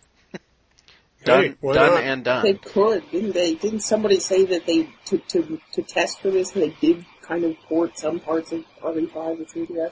Yeah, they ported Mercenaries. Well, honestly, like I'm so impressed with the way the online works in raid mode. I'd be happy to play it online. Like I was actually. Except there's no join function. Yeah. Well, there's no. Well, sure there is, as long as you do it before the game starts. Not off the menu. You you Oh, can't oh, see not- if other people okay, are gotcha, ready to go. gotcha. You have to just go into the game and hope for the best. and really, I mean, Right. there should be voice chat. Oh, I don't, I don't get Oh, why yeah. there isn't. There were a ton of games on DS that had voice chat. Well, at least like some me- sort of like communication at all would be nice. Yeah, but I mean, this is, you've got a you've got a microphone, you've got a headphone jack. You can just do it. It's not like the Wii where you have to worry about hardware and all that. Yeah, It's it's right there, and and this game really could have used it. I agree. Yeah, I was just about to say this is one of the games that really could have benefited. Like, uh, I'm over here, quick! I'm surrounded. Come help me, something. yeah. But uh, Andy, swim left, swim left. no, the other left. Yeah, Zach and I were playing this, and like I think I got really turned around, and I was lost, lost, lost, lost, and finally I just drowned. And I drowned too, Did you trying drown? to find him. Um, before we get too far into raid mode, I would like to ask you guys' opinion on what you think of the whole scanning aspect of the game. I love it to death. I kind of stopped doing it after a while. Was that sarcasm? No, I do love it. I didn't like it that much actually. I didn't It's like how it you much. find ammo. Yeah, I mean, it's like you, you. I don't know how you could possibly have enough ammo to play the game without doing the scanning. Well, I didn't never do it, but I often forgot to do it, and I I found myself frustrated when I would scan something and I would like pick up on pick up a signal of an item that was like not in the current room. It would be like Yeah, it would be across, annoying. and it, like sometimes you couldn't even get to that room. Like, Or yeah, it's downstairs. I would really rather they they only give you like like results for the current room that you're in because I found it to be frustrating when I would clearly see something that I couldn't go and get, and so after a while I just kind of stopped messing with it. I tried to do it as often as I could remember, but I just forgot. Occasionally, I like scanning would enemies. Get one It's- from like the next room across for some reason. Yeah. Yeah. I like scanning enemies because there's kind of a, it's a real uh, risk to do it sometimes, but kind of gets your blood going. I'm almost at 100%, but he's right in my face. What do you get Oh, for 100%? Uh, Uh, herb. herb, yeah. That's what I was thinking. Um, okay. But if you scan every enemy in the game, you get something. Uh, It's like a machine part for a gun or something. Oh, okay. I think part of me would have liked to have gotten a little bit of information out of the scanning, kind of like Metroid. Like gives you- Metroid Prime, Right. you know? I kept Yeah. expecting it to happen and it never happened. Like I would like to if I scan an enemy, I want to I want to know what the enemy's called. Yeah. At the very That's least. true. Yeah, none of the enemies are named in this game except hunters. I mean, doesn't it feel a little weird to scan an enemy in the Aren't game? they- 'Cause What what purpose does that serve in the game? Like in the story of the game, if you're Jill Valentine, what do you get out of that? Not you, Apparently, you get an herb out of midair. apparently you feed you feed like visual visual information into a compute handheld computer and it poops out an herb for you. A 3D printed herb. Look at their 3D printed herb. Fancy solar city with their outer space solar laser thing. That's You so come up with- stupid. You Oh can, my you can god. make you can make herbs out of thin air. Why not? The, the this basis in 2005. Why not? the basis for the story is so Oh, it's it's stupid. terrible. Oh, by the way, there was this floating city they built in like two years. Uh, Oh, yeah, they built- and this during happened all like the other eight years Resident Evil ago. games. Yeah, nobody mentioned this at all in the other games. It Just kind of happened. Uh, Oh, that's and, uh, another thing I want to bring up. The I hate- cliches. I hate every cast member in this game except Jill, and I don't even like Chris all that much in this game. But I but never really like liked Chris. Parker, Parker is like the worst partner in the world. Uh, and No, Jessica, Jessica is a is the worst partner in the world. and and that dude with the red hair is a wow, Oh, uh, Yeah. Raymond. Raymond. Raymond. Right? And then the two kind of overseer guys are stupid too. That, Yeah. uh, what's his name? Jackass? Oh, Jackass and Quint and, and is so Grinder, they're the worst I characters to in the shoot series. Him. I tried to shoot him many times. I was dismayed when it didn't work. I just found the story to be nonsensical. Like it didn't. It, But from there what was- I understand, that's Resident Evil. no, it is. I think part of it is like it's too difficult to, to easily translate from Japanese, where it might make more sense. I think. I don't think it could. It, I, I, even if you played this in Japanese, I don't think it would make that much sense. I played the remake, and I think the remake made a lot of sense. I, I think the Yeah. remake told a really good story. Um, Yeah, and Code, it- I think Code Veronica did too. I was really into the story at Code Veronica. Uh, four I Yeah. thought was a little confusing. I don't remember loving the story in four by the end. Um, but There was a lot that went unexplained in four that annoyed me a little I just bit. I think in four I was still I was still just sort of also waiting for it to tie back to the previous games, and it didn't nearly as much as I was thinking it would. It actually it it, it actually barely did at all Yeah, uh, until the very bitter end of the game when you Exactly. find out who Ada's working for. You're like, oh, okay, I get it now. yeah, exactly. I guess I need I need to at this point assume that the Resident Evil story from the first few games is at this point done. Um, No more viruses. but I I, I want to say that I mean it's been a long time since I played it. I think it's you know, I think I played it in like 2003, but Code Veronica I think ended on sort of a cliffhanger. Um, well, it ended with with Wesker stealing a sample of the T virus, beating Chris up, and running. well, I think I Didn't want to he, say I want to say it Steal a ended it, corpse or something. it ended with like Oh yeah, he did. Chris and G virus Chris and. Claire on a helicopter, like saying something to the effect of "We're going to take the fight to them." Uh, right, and then the Umbrella Chronicles um, took care of that. Oh, did it? Okay, I never played that. Oh really? It it has It's- it's, uh the last. If you The can last- get if you can get past the fact that it's a rail shooter, it's it's a really good game. It's a really good rail It's shooter. like Yeah. Resident Evil encyclopedia of everything. Oh, it is. It, That's true. And the last the last mission, uh, Andy, is is Jill and Chris taking it to Umbrella's Russian branch, like their last stronghold. It's pretty awesome. No kidding. I borrowed it from a friend, and I played the first mission or two, but I got bored with it because it was a light gun game, and I just didn't. I wasn't Yeah, into it it. was like it, and it's it a was- it's a good one. It's I mean it's I mean It also doesn't help that the first game they put you in is Resident Evil Zero, which is the worst of the old Resident Evil games. Right. Really? Really? Oh yeah, I know you like Rebecca, but but come on, Rebecca. The dude, so stupid. My gosh, I Yeah, I never- that I never finished and he RE0 never either. shows up again. Oh, that Billy Coen. I, I just Yeah, assumed Billy he died in the woods. Yeah. He got eaten by Lisa. Let's talk about raid mode a bit. Like, what do you guys think think of raid mode? Have you put any time into it? I've put a lot of time into I it. I haven't played any of it yet. I have cleared the first six missions, I think. Okay. I'm I'm at level 50 with a red name, and I have S's on everything. Well, aren't you just something else? And I've completed 127 missions. It's so great. Zach was instrumental in helping me blow through like ten missions very quickly with his one I know it was kill. it was funny, Andy, because I'd see you like emptying your magazines into a monster, and I just walk over there with a magnum and shoot it in the head, and it's dead. Yeah. I, I, I love raid mode. I, I love one thing I really like. I love the the fact that you can see the level of an enemy and also the how quickly his health is draining. And when I got Yeah. used to that, and when I, when I went back to the campaign, I was really annoyed that it wasn't there anymore. Oh, me too. I'm going through the campaign again to get some some bonus stuff, and it, yeah, I can't stand it. I have found occasionally that the health bars above the enemies do occasionally get in the way when you're trying to line up that perfect headshot or, or whatever. I'm like, uh, but for the most part, being able to see just how many shots an enemy will still take before it's dead is very useful. Oh yeah, definitely. I think there, some of some of the raid mode missions get a little too bogged down in puzzle solving.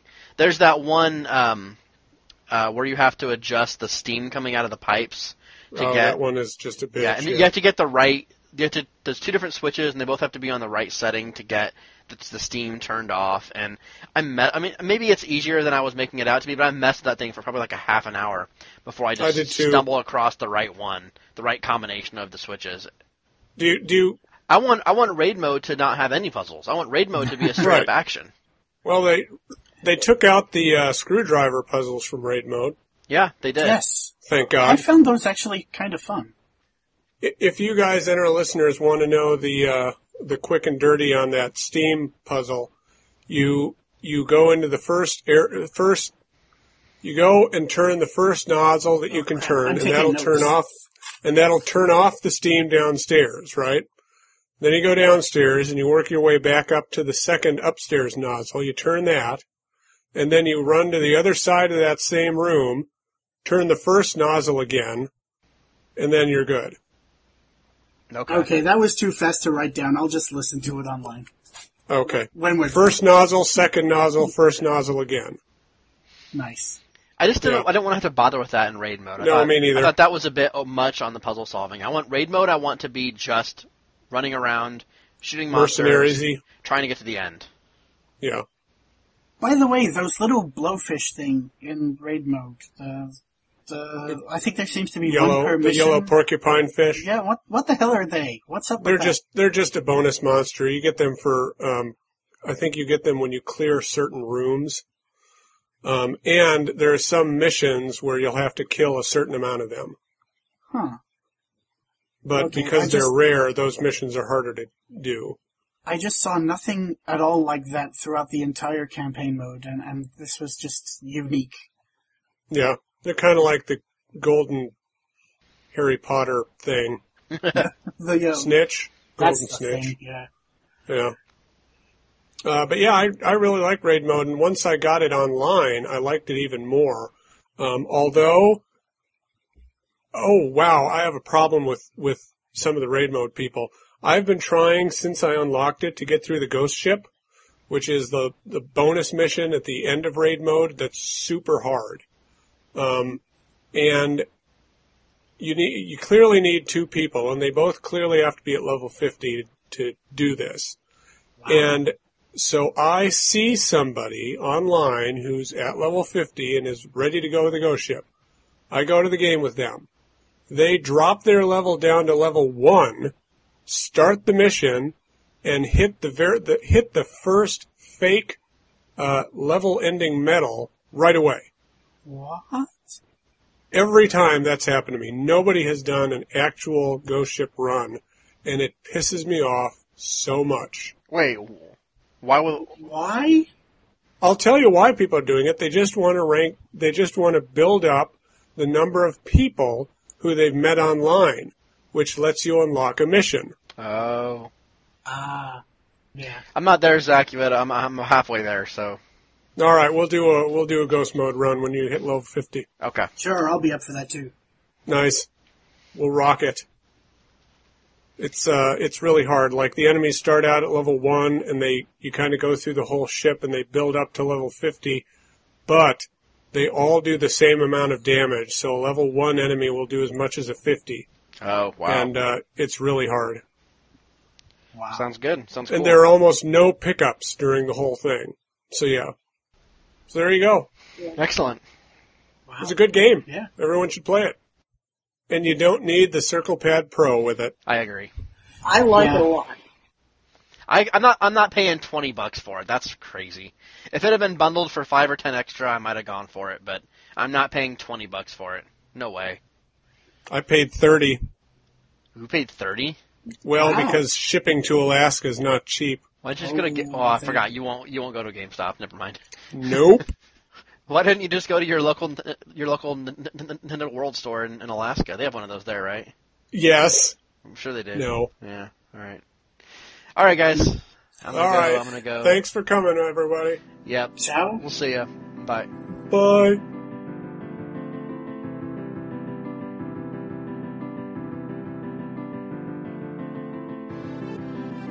Alright, and that will do it for this week's episode of Connectivity. Thank you very much for listening. As always, you can send us listener mail to connectivity at nintendoworldreport.com. Uh, if you get a chance, if you rate and review us on iTunes, we would love that.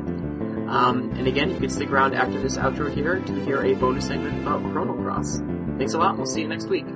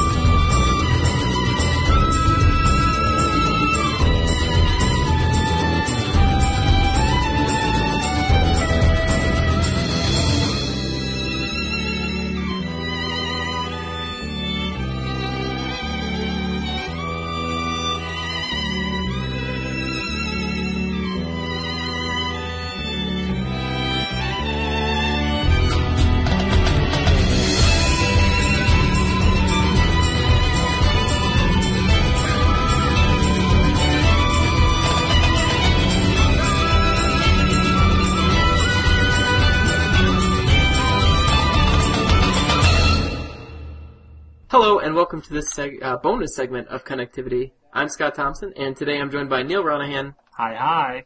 and Nate Andrews. Hello.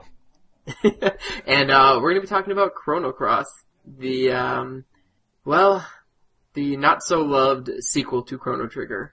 I had just played it recently to completion for the first time. Neil played it a long time ago, and would just sort of refresh his memory a little bit. And Nate, I think, are you playing through it the first time right now, Nate? Uh, yeah, Okay. yeah. I considered getting it like a long time ago, but this is my first time. Yeah. So, Chrono Cross. Um, yeah, very, uh, very hated. Um, Is it though? I think it is. I is. think it's Well, misunderstood. I- I'd say it's divisive because it seems like there is a good component of people that really like the you know the battle mechanics in it, which I I think are really good. Mhm. Um, I mean, a lot of people are turned off by the story, but I think there are also people that kind of enjoy the story, me being one of them.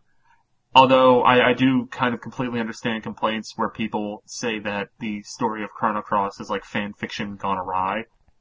Um, and I mean, that, that is the kind of thing that it's like, when you hear everything that happens in the game, it does kind of give off that vibe, but for me, and we'll get into this more later, like I always really enjoyed the story of this because of just the random places it takes the story, and it yeah. and it doesn't really make that much sense, but I think it's fun that way. Right. It kind of we'll we'll talk about the story uh, later, but it does kind of leave you guessing most of the point and most of the game, and then at the very end, there's like a scene where everything's sort of explained to you, and you're like, oh, okay. but yeah, Yeah. It, during it, you're kind of just along for the ride. You don't really know what's going on. So I guess um, for this first part of it, you're probably okay if you don't want to be spoiled, but I imagine that as we get later into this segment, and I, I assume we will note this, hopefully in show notes and in the actual audio of when we get into spoiler territory. Yeah, I, I would just assume that if you don't want to be spoiled at all, you probably shouldn't listen because I, I think the real spoilers will come later, but things are probably going to be dropped in here and there. So if you don't want to be spoiled on this 12 year old game, um, I would skip it. But then again, if you haven't played the game, none of this is probably going to make sense to you. Um, outside of a few of the ties to Chrono Trigger. So, yeah, so I don't know if it'll be spoiled that much. But I want to talk before we go to story of just sort of the um, the mechanics of the game, and as well as the um, sort of the visuals and the uh, the music from the game. Um, as I find both are um, very well done. Um, Yep, it- yep. playing playing it again, I, I was surprised at how great it actually looks, considering it's a, a PS1 game. Um, It- it's funny because when I uh, when I was playing it again, I was like, "Wow, this looks really shitty," but it is a PS1 game, so it's okay. I, it impresses me as far as a PS1 game goes. The art style's It's- really not that bad. I mean, really it is the kind of thing. Yeah, It is, like yeah. like I wouldn't say that graphically it's it's good. Like I mean, but that then again, it's a PlayStation game from the year 2000. It's you Yeah. know, 12 years old at this point, three generations ago. But you know, the character design, which I think Toriyama, um, the, the Dragon Ball guy, who also famously was a member of the Dream Team for Chrono Trigger, Mhm. um, he I think he did some of the character designs for this, but it's it's less apparent than it is in like the Dragon Quest and Chrono Trigger stuff he did, mainly because those were in 2D. See, I thought he didn't have anything to do with this. I one. think he did, Mm, at least a little bit. Maybe I'd have to double check. I, I, I. I go on about explaining things, and uh, I have the Wikipedia page open. I'll, I'll research this. Yeah, I, I, I just think the whole art style is very impressive, and just just little touches here and there. Um, even when like the battles load, you know, sometimes eh, like let's say you're in a dungeon, there'll be spiders that run across a wall or something as the uh, the camera's like zooming into the fight and stuff, and just these little little touches, and the characters are highly detailed uh, during battle, and even on the maps uh, map screen, and while you're navigating, um, you know, navigable space. Uh, but due to what they were trying to do, the game constantly drops frame rate, especially during Yeah. battle. I mean, like it will just chug at times, like just, just horribly. All right, um, I stand corrected. Toriyama had nothing to do with it. Although I'm reading. I'm reading a little bit about how um, the artists from the game did, you know, take from Chrono Trigger a little bit. So that's probably where the similarity comes from. Yeah, yeah. There, there is some style that's um replicated, but then again, it, even two kind of goes off in its own direction. Yeah. Um, so I think the characters look better in Chrono Trigger. They're a little more memorable to me. Very true. Um, Well, there's some good designs. Like there's like the alien Starky. Yeah. He's pretty cool. like the, the Um, Pikmin like guy. That's or Olimar rather. Exactly. Yeah. Yeah. Um, I mean, I think the one thing that kind of kills the, the memorable characters in this game is the fact there is, you know, 40 something of them. Yes. Um, there are a couple characters that are really well defined and, and they are good characters, but I mean, it's that, it's that Suikoden conundrum of, you know, you have the series where there's always a ton of characters to choose from, but that means that, you know, a lot of characters are, you know, you don't really care about them. Right. And that that's a, a big problem with this game, and I, I've written about it before. Like um, when I did the write up when we were doing like the top Super Nintendo games, and I wrote about Final Fantasy three um, slash six. I wrote that you know it's got a, a fairly large cast, but every character's like well developed, and you get their backstory, and you really know like why they're in your party to begin with. But with Chrono Cross, I mean, they just go overboard with yeah, like over forty characters that just you randomly meet, and they're just like, okay, I'll come with you, and that's it. Yeah, And you know, there's you have to re- play the game through twice in order to get everything. Yeah. I do love the instances throughout the game where, uh, like, uh, well, there's Kid, who's uh, an essential character uh, to the point where you can reject her from coming into your party, but she will still be present at most of the game's events. Yeah, she'll just she'll just show up. And then you do have stuff where like you can get Poshul in either of the two dimensions. And it's like if you ignore one character, then that opens up another character later. Uh, I mean, there's a lot of cool stuff like that that actually when I did sit through and play this game, I had a list of all the characters and just like when you could obtain them and when. And like if you ignored this one, would you get that one? Cause I just wanted to, you know, see what all the options were. And I mean, it's incredible how many different characters you can get in this game. yeah. And you're right, all different situations. Like some you do have to ignore and then that lets others into your party. Like even even right in the beginning with Kid, if you reject her the first time, then um the girl from your village will join Yep, your party. Leena. Whereas if you yeah, Leena, exactly. Whereas if you don't reject Kid and she joins your party, like that's it, you never get Leena again. Like that's Yep. your one opportunity. So it's just kind of it's interesting. I mean, but just way way too many characters. I mean, to the point where people were joining my party, and I I never looked at them again after they were there. you know, I had a few favorites, and as I played along, like I, I would occasionally meet uh, one who looked cool, who I wanted to incorporate into my party. But I mean, I I used at most six of the uh yeah like forty characters. Yeah. So it, was just it, I don't know why they decided to do that. It was just way overboard. I mean, I could see, you know, having a lot of characters kind of works out. I mean, it does give you that variety of like, you know, if you like the design of a character, then you can use them. But also the way the game's story flows, and well, we're getting into spoiler territory here if you haven't left already. But when uh, Serge switches bodies with Lynx, um, you know, like probably I guess like eight hours in or something like that. Yeah, probably about a third of the way through. Yeah. Um, then you basically have a whole new cast because you know you switch bodies and people don't think Mhm. that you are Lynx. They think Right, that so you you are have to- Serge. Yeah, so you have to build a whole new yeah reserve of party members. Yep. Yeah, and so that sucks too, because yeah, you'll get attached to these characters, and then like they're all taken away from you, which is a cool idea. But then it's not till much later in the game that you get everyone back, and it's just like I don't know, it's just kind of pointless. Yeah. And then at way- that point you much. have all these characters. Yeah, and then yeah, and now you now you've got your new ones that are your favorites and your old ones that are your favorites, and your party's only three people, and Serge has to be there. So yeah, there's only only so much you can do. Now the second time you play the game, you do get an item if you do a New Game Plus that you don't have to have Serge in your party. Um, Oh, that's cool. he- he- he's still on the map screen, but three you can have three different characters come in um, during battles. So I guess there's that, but still not very useful. Um, the combat in this game I, I think is very interesting. Um, rather than just typical, you know, select a move, perform that move, and then wait till you get another turn. Um, they try to make it sort of more of an active active system, um, where basically you have stamina. So you've got, I think, seven points of stamina. Yep. Or maybe maybe it's eight. But yeah, I No, it's, seven. it's, It's it's seven. seven. Okay. And um, you can do light, medium, or heavy attacks, which drain your stamina in different ways. And then you can also uh, perform magic attacks, which completely take seven stamina. But what you can do is you can, you know, attack till you have one stamina left, then cast a magic spell, and then you'll just be at negative six. So you have to wait a little longer before you can come back and Yeah. attack. But it allows you to do a lot of damage, you know, in one one round. Yeah, because theoretically, you know, you could do like two normal attacks, and then, or even you could do a string of light attacks, and Yeah. then just kick it off with with an elemental attack. Yeah, right at the very end, yeah. And then just d- take yourself into the negatives, but yeah, get a whole lot of damage.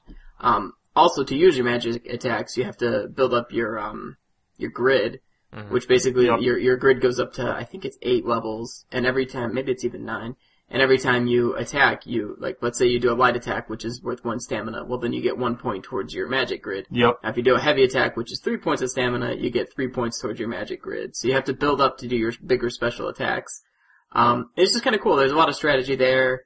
Not to mention that you can equip yourself with any magic. So you collect them, and it's basically sort of like materia, where you just um you just slap whatever you want into your grid, with a few exceptions where you know like the most powerful summons you have to be that innate color. So if you want to cast like a water summon, your character has to be a water innate. Yeah, and is, isn't there the, the stuff where, um, like, you know, you have these different elements and these elements are different levels that would then, like, so it could be like a level 2 attack, but you could put it at level 4. So it'll do more damage, right? Yeah. Or, like, it could be a level 4 attack, but it'll be at level 2, but it won't be as effective. Yeah, exactly. Which is kind of cool. And if you equip it on a character who's that innate color, it does more damage. Yep. Um, And then the, well? the, the field, um, right, I was just gonna say that too. okay, yeah. you explain it. It's more, it's fresher in your mind. so also, when you start a battle, um, there's field color, which is basically three different um, elemental colors. So black, red, white, blue, green, yellow, any of those. Um, and then as you cast spells, you shift the field color. So if you cast a red spell, well now you've added a red color to the field. And if you cast three red spells in a row, um, the field becomes all red, and then red attacks do extra damage, and then you can also cast your summons at that point. So you can't just cast your summons anytime you want. You have to completely shift the field color Yep. to to the color of the summon. So which requires strategy because your enemies also affect the field color. So you could use two blue attacks, be ready to do one more, so you could use your summon, and then the enemy casts a red attack, and then you have to start all over, and you have to cast three more. Yeah. Um, so it's kind of cool, and it, requires some planning. It, it's annoying sometimes. You'll be there just ready to use your summon, um, and then you know the enemy uses a spell and shifts the color, and it messes up everything, and then you got to kind of start over with that. But it's it, it's neat. It, it's just a cool idea, and unlike anything that had been done at the time, or even really since, I, I, I guess. It's a really awesome system, in all honesty. Yeah. And I, I- I don't know if I've really seen a game do anything similar to it, and it's probably the best part of the game outside of the music, which is phenomenal. Um, Right. and, and one last thing about the battle system is at the end of every battle, it gives you the option to like heal everyone using consumables or not using consumables. So instead of, you know, after a fight having to go to the menu screen and casting cure, heal on everyone, at the end of the battle, you can just be like, alright, um, you know, if, if, if I have magic, magic ability or elemental abilities to heal, just use that at the end of the battle to heal everyone that got hurt. Which is the- so awesome. Yeah. It, it keeps the game moving so quickly between battles. And it's really a forward thinking thing too, because I don't really know if any games kind of did that back then. I mean, now No. a lot of that streamlined experience is, is key. I know in uh, Kingdoms of Amalur Reckoning, it's the kind of stuff where, you know, you collect all this random shit, but when you go to a town, it'll just be like sell crap.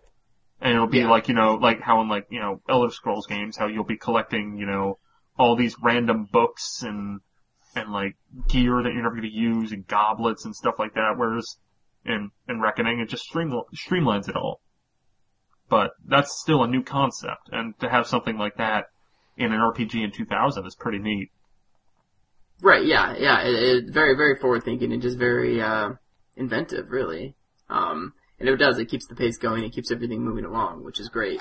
Um, another thing too, but, and then we'll, we'll move on from combat, but, um, the leveling system. Now, when you beat bosses, um, you gain stars, which increases your, um, like your magic grid, your element grid. And then, um, you also, all your characters get like a base improvement in stats, so they'll all get like increases in health and uh, magic resistance and strength and all that.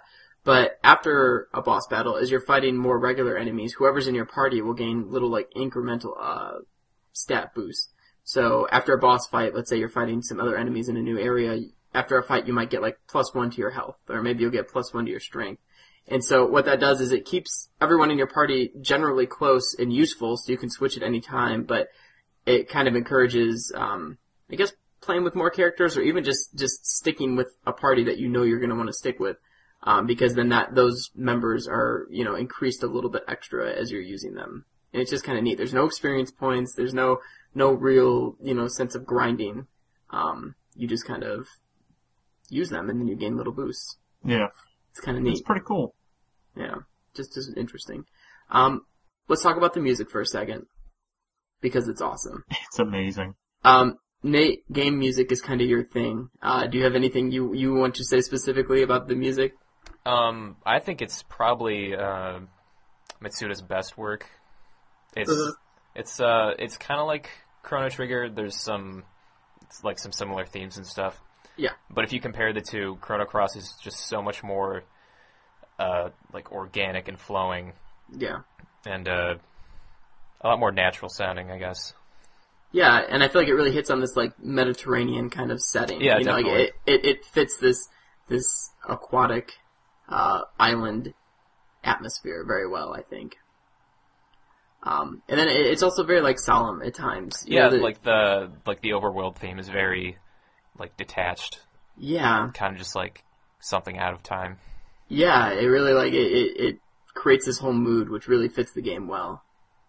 Um, you know, there, there are some heroic tracks, but for the most Yeah. part, it is very like introspective and yeah, just sort of like even kind of mysterious at times. So I I love it. Um, you'll hear a lot of this, uh, at least a few selections of this uh, throughout this episode. So hopefully you will enjoy that. Um, but let's move to the story. That's the real bread and butter, and that's why this game is sort of despised Yup, yup. because the mechanics are all there. It, it's very uh, inventive, but th- this is where things kind of hit the fan for people. Um, I let's guess let's should should we just like explain the story? I Yeah, don't know. I- how can we, we- do that? Like keep it keep it to a paragraph. Five Go. words. five words. Um, crazy, insane bullshit stuff. Everything you did was wrong.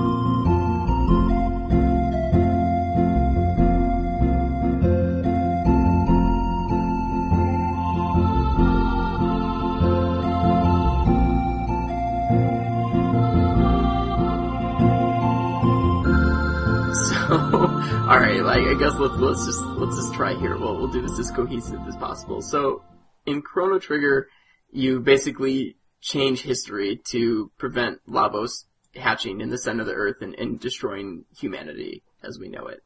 Um, now, in Chrono Cross, and this isn't apparent at first. This kind of comes later in the game, definitely in the, the second half, and, and very much near the end. This becomes to, begins to become clear, but um, the actions of the heroes of Chrono Trigger basically created this new future, um, and sent Lavos and Schala, which was um, Magus's sister, um, Yeah. like through this like time vortex where they became one. And um, it's it's like the what is it the beyond time or something, yeah, I think so. and they become Um, they become the time devourer. Yes, yeah. So they they fuse in this like uh, time vortex, and they they become the main villain, and so they're um they're sort of just waiting, uh, biding their time. Um, meanwhile, um, the humans created Chronopolis to like study time and, and learn more about uh, changing time, and this is where it gets so so weird. So they basically brought the um like the reptites from Chrono Trigger um from the past to the to the future, and then um subjugated them and like uh I guess tried to like kill them all. And that that's the they became the dragons in Chrono Cross. And you think the dragons are the good guys as you're playing and they're kind of helping you along and, and sending you on your quest. But then once you free the dragons, it turns out they were the, the reptiles who hate the humans and, Yep. uh, you know, want vengeance for having to live and, uh, live that way for this long in sub- subjugation. So then they, they want to destroy the earth and everything and then you have to fight the dragons. Um, yeah. And I, that, I mean, that, that's part of it. And then your main Well, characters, So there's all the stuff with Serge, where uh, he's the main character, and when the game begins, um, I think he has like a messed up dream or something, and then you know he wakes up in the island town. It's you know the typical RPG trope, and then he winds up going to a beach and then goes into an alternate reality. Um, I forget wh- why is there an alternate reality? Um, he's just on the beach. He's on the beach, and he hear he hears someone like saying his name, and then he um he it it just happens. It just it's just triggered, and he. But I mean, why is there through. isn't? I mean, what's the difference between the two alternate realities? Well, one's where Serge lived, and one where Yeah. where Serge died. And the whole thing with that is that, um, at some point, Serge was attacked by a panther demon, and then, um, well, I guess, I guess in one he just drowns, and that that is that is a Lynx who's this panther villain. That's his doing. And in the one where he survives, at some point Serge is attacked by a panther demon, and then his dad Wazuki um, takes him on a boat, um, going to. Um, I, I think Marbule or something yeah, yeah, to to, to, to one of the uh, other help. cities in the world to, um, you know, get help.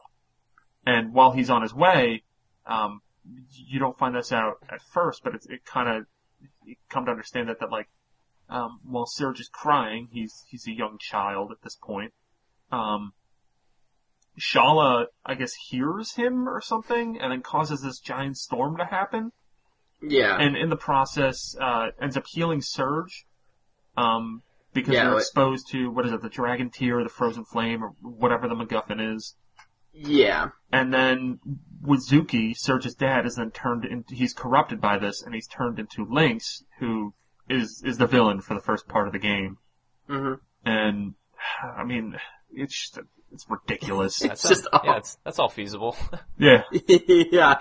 So it- it's just all over the place. Um, and I, I guess Serge was was meant to die, like in the main the main storyline. Yeah. I think he was Oh. supposed to drown. Um, but actually, what stopped him from drowning was Kid. yes, Um, I, I, she I just noticed that on Wikipedia. Yeah, she travels through time and, and prevents you from drowning, which cl- then creates these split universes, um, where one where you were supposed to die and one where you didn't. Um, yeah. And then Serge becomes the Arbiter. Yeah, what what happened is and they land they land at Cro- they land Fate, and Yeah, it, it gets so crazy. So they land they land at Chronopolis when he's still hurt. Um, that's where the storm brings him and his father. Um, and that's where he finds the the dragon, the frozen flame, and is healed. But they land at Chronopolis, and he he like enters this room, and because he's the one to enter it, he becomes like the arbiter. He becomes the only one who could open that room again. Um, and this is a protocol that's actually carried out by um, Robo from the first game yep, um, who's had his like memory put into this this big supercomputer by Lucca at some point. yeah, um, Um, and they refer to him as Prometheus, which is Yeah. uh, it was his name at some point in Chrono Trigger, Yeah. if memory serves me correctly.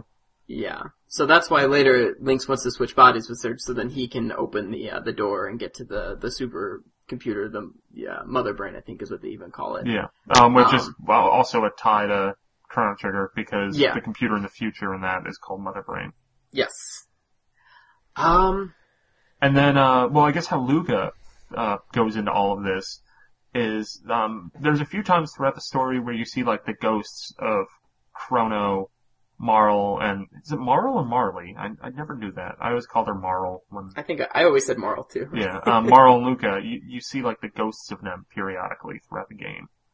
And, um, you don't really know what happens to Crono and, and Marle. It is presumed that they got married, um, and then they probably eventually died. It's, it's not really known too specifically, and I think, uh, who's, who's the guy, what was it, Masato Kato or whatever, who, I probably butchered his name. I think he's the guy who's, who is like the planner behind this, and he also worked on Chrono Trigger. Mm. Um, and he says that like, that, you know, that just wasn't relevant to the story. That's why we never heard that about what Yeah. happened to Crono and Marley or Marle, whatever. I don't know. Yeah. Um, but Lucca, as you find out, and there's actually uh, there was an end, or at least a scene added to an ending in Chrono Trigger DS, which which makes this officially canon. So, haha, uh, Chrono Cross really happened. But uh, I guess Kid is a clone of Schala, Yes. Schala, and she is sent by Belthasar, one of the one of like the gurus. Yeah. From Chrono Trigger, who was presumed dead at the end of Chrono Trigger, but I guess not. Mhm. Um, and he sent Kid to Lucca for Lucca to raise and be involved in this thing called Project Kid, which I guess, I I mean, it's one of those things where it's like, how, how does this ever make sense? It reminds me of in Skyward Sword, how it's like, you know, the, the minor Skyward Sword spoiler, how like the, well, I guess I'll, I'll say it in vagueness, how there's like these two different, completely different things set up that were supposed to save the Earth if thing, things went wrong. And in this, it's like, how does Project Kid, it's just like, on the off chance that like Lavos and Schala fuse, we're gonna send this kid to Lucca, and then that kid's gonna, gonna grow up and then go back in time and save Serge, who's then going to go and unleash the dragons, Yeah. and make everything really bad, but then fix it at the end. Yep, exactly. Um, so yeah, so it, it's a whole big deal. It, it, it's a little less confusing than how we're explaining it, but it's still not very much clear. and, and and to me, the the one downside about it, because I find the story actually kind of interesting. Um, the one downside is that it's a mystery to you until pretty much the very end of the game. Um, in the beginning, you're just kind of doing your thing. Oh, you're in an alternate dimension. You got to get home. You know that that's all straightforward. And then the body switching happens, and then it's just kind of like you're going through the motions, and you don't really know why. Like you're kind of jumping from from dimension to dimension, and and I mean, yeah, you're trying to get your body back, but then you end up at Chronopolis, and you meet Miguel, who is uh, Serge's dad's friend, who got stuck there. Uh, like when Leena's, all that Leena's stuff dad, happened. I think. Oh yeah, it is Leena's dad. Which, right. uh, Leena's like, is, is Serge's childhood romance that yeah, basically. becomes largely irrelevant as the game moves on. quickly irrelevant. Um, and so you don't really know what's going on, but by the end of it, it's all explained to you, and it's kind of like, oh, that, that's interesting, but I wish a little bit more had been uh, developed throughout, and you kind of knew what was going on. I mean, and, there's even, you know, characters that we haven't even really mentioned, like, uh, Harley, the, uh, like the, the Harlequin character. Yeah, Um, it found out she's a dragon too, and all this crazy crap. Um, but, I mean, I kinda like that because it makes Chrono Cross its own game. And then Right. it's, it's kinda like, this was tied into everything. Like, it doesn't make, it doesn't make it like the connection to Chrono Trigger so, so like a much of a part of the game, which I think that's where a lot of the hate for the game comes from. Is Yeah, the fact would- that people just wanted a sequel to Chrono Trigger, and instead they Right. got this like, this sequel to Chrono Trigger, but in an unlikely way. Yeah. Like, it's, I mean, you're not, you're not using the same characters at all. Although there is the rumor that the character of Guile is, is an amnesiac magus. yeah, Um, which w- was kind of legitimized by the fact that once again in Chrono Trigger DS, uh, there's one of the endings insinuates that Magus, you know, becomes an amnesiac. right. Um, but I mean, uh, you know, you're not playing as those characters. You're in that world, but you're in that world far in the future. Yeah, I Yeah, mean, it's it's, it's almost like this is an expanded universe game. yeah, Like and, and more. This is the equivalent of like Knights of the Old Republic to the Star Wars movies that we are we we know and love. Right. And more more than any of that, though, I, I find that the hate comes from the fact that the characters, um, not only are they not present, which is one thing, but they basically, in completing like their task in Chrono Trigger, like created this other future where things still go horribly wrong, and and you know, and the Earth is in peril, and like you know, it was basically like all their trouble was for naught, and like that, you know, that even in changing the future, they just created a new future that Yeah. wasn't happy. You know, it wasn't this happy ending. Like they did everything they needed to do, and how everything was perfect. And um, I, I I think that's where a lot of that comes from. You know, the characters are ghosts in this, and you know, you basically you watch or see like Robo get deleted after Yeah. he, you know, late late in the game once, once it's revealed that he's the one who made Serge the Arbiter and all this stuff, and it just kind of, I don't know, it's kind of a, a bold decision to, I don't know, make the char- the characters not so omniscient, you know, from Chrono Trigger, and, and make it where they they weren't perfect and they still didn't prevent disaster. So, as people who have played Chrono Trigger, you guys look upon this favorably as a like a continuation of the series, I don't know if I'd really say favorite. Well, I mean, as a, like, acceptingly maybe. well, I mean, my thing is that I, I really, I, I love both games. Um, I think they're both very good games. They happen to take place in the same universe. I love the fact that, you know, what parts of Chrono Cross do, that, you know, they do have those characters, they do have those ties, those little teases and hints that, I mean, throughout the game, they don't really overtly tell you. You kind of need to, you know, do the math. Like, they're not just like, you know, flashing on the screen. This is Robo. He was in Mhm. the previous game. Remember him? Right. Isn't that weird? And that's something that I think some game sequels and movie sequels do, is that it's more just, you know, the reference is enough. And in Chrono Cross, I mean, I, I guess you could say that some of the things are just references, but it, it didn't beat you over the head with it. And I kind of enjoyed the fact that these two games can exist separately, although Chrono Cross's story would still make no sense. But for me, I, I really enjoyed how crazy and inane the story was at times because it, I mean, it kept me interested. It's much better than, I mean, I'm playing Tales of the Abyss, and while that's a, that's a fine game, it's like, I don't give a crap about the story. And Mhm. as far as like, you know, the generic Japanese RPG, Chrono Cross was one of the few games that had like such an off the wall story that it kept me involved. Yeah. Like everything else, you know, it's like, you know, uh, it's either like the, the hero's a dick and he learns to be a little better or he doesn't remember anything. And it's not that Serge is this great hero, but it's almost like Serge, you know, in, in the case of this game and the story, he's just like a, a person being used by other people. He's a tool. Mm-hmm. Yeah. And it's, I mean, much like how you as the player are using Serge as just, you know, you know, as an, as an avatar, it's like so are the other characters in the story. And, I mean, that's something that I, I kind of enjoy because, you know, the story isn't so much about s- what's Serge doing as what's going on in the world in general. Yeah, it's all just like a, a repercussion of the other game, but still like being this singular thing. Yeah. Yeah, exactly. Yeah, and uh, Neal's 100% right. Like the the references references aren't, you know, out there. You know, it's not in your face. Um, it's there if you played Chrono Trigger, but if you haven't, it really yeah, it's like not going that, to that's take my away from your case. experience. Like I played You- very wait, little you never- Trigger. Really? oh wow, Yeah, so like I don't have that prior affinity, and I I'm still enjoying Chrono Cross so far. Like That's I- I- really yeah. cool. yeah, it's it's weird to kind of like I have some points of reference for like events and characters and stuff like that, but I'm still very much enjoying the game on its own. Yeah, it'll be interesting. I wonder for if you play Chrono Trigger after Chrono Cross, like how what your It'll experience will be probably like in end up doing that way. So Yeah. Yeah, We'll have to do That's another one of these segments after you Yeah. play Chrono Trigger. That's, I, in all honesty, um, I mean, I'm glad that, uh, Scott, you, you decided to play Chrono Cross because while I was kind of hand-tied because my PS3 was broken for a while and I was not motivated enough to send it off to get repaired, um, it is a game that I, I look upon favorably and I was thinking, like, around the time when you mentioned that on Twitter, I was like, man, I could totally replay that game. I really enjoyed that. And the same thing with Chrono Trigger because I got the DS version and I think I played Yeah. like an hour and a half of it. I lent it to a couple friends, so there was some benefit, but I barely played the DS version. I kind of want to go back to that. Oh, it's just for that um, a friend of mine is still borrowing it, so yeah. I need to get it back from him first. Yeah. See, I love Chrono Trigger. I mean, I played it originally. I, I played the PS1 version. I played the DS version. The Um, PS1 version is so, so bad. fucking bad.